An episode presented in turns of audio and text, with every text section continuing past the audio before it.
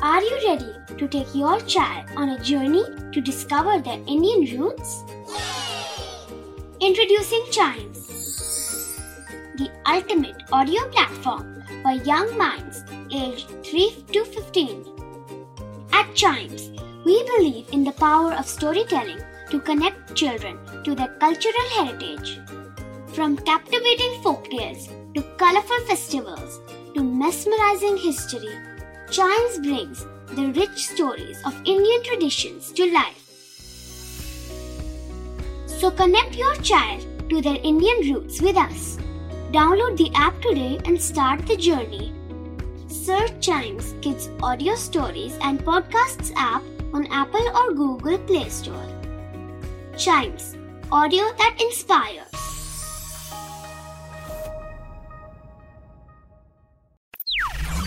बच्चों के बहुत सारे सवाल। क्या है उनके जवाब? कभी सोचा है? कभी आपने ये सोचा है कि सन जो है, वो सुबह सुबह जब वो राइज होता है, तब वो येलोइश क्यों दिखता है? और आफ्टरनून में जब वो हमारे सर के ऊपर होता है तो वो वाइट क्यों दिखता है? आज कभी सोचा है हमें इसी को सॉल्व करेंगे। तो सबसे पहले इसको जानने के लिए हम जानते हैं कि सन सात तरीके के रंग छोड़ता है। और उन सात रंगों को जानने के लिए बस एक शब्द याद रखिए VIBGYOR yes V for violet I for indigo B for blue G for green, Y for yellow, O for orange and R for red. Vibgyor.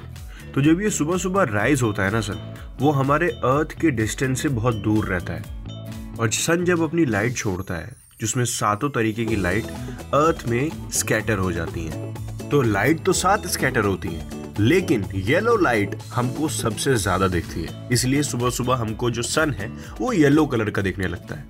और आपको पता है कि सन और अर्थ में जो इतनी दूरी रहती है सुबह सुबह उसके बीच में ढेर सारे डस्ट पार्टिकल्स भी होते हैं अलग अलग तरीके की गैसेस भी होती हैं, उन सब में से लाइट स्कैटर होके आती है। इसलिए हमको व्हाइट लाइट नहीं दिखती बिल्कुल भी।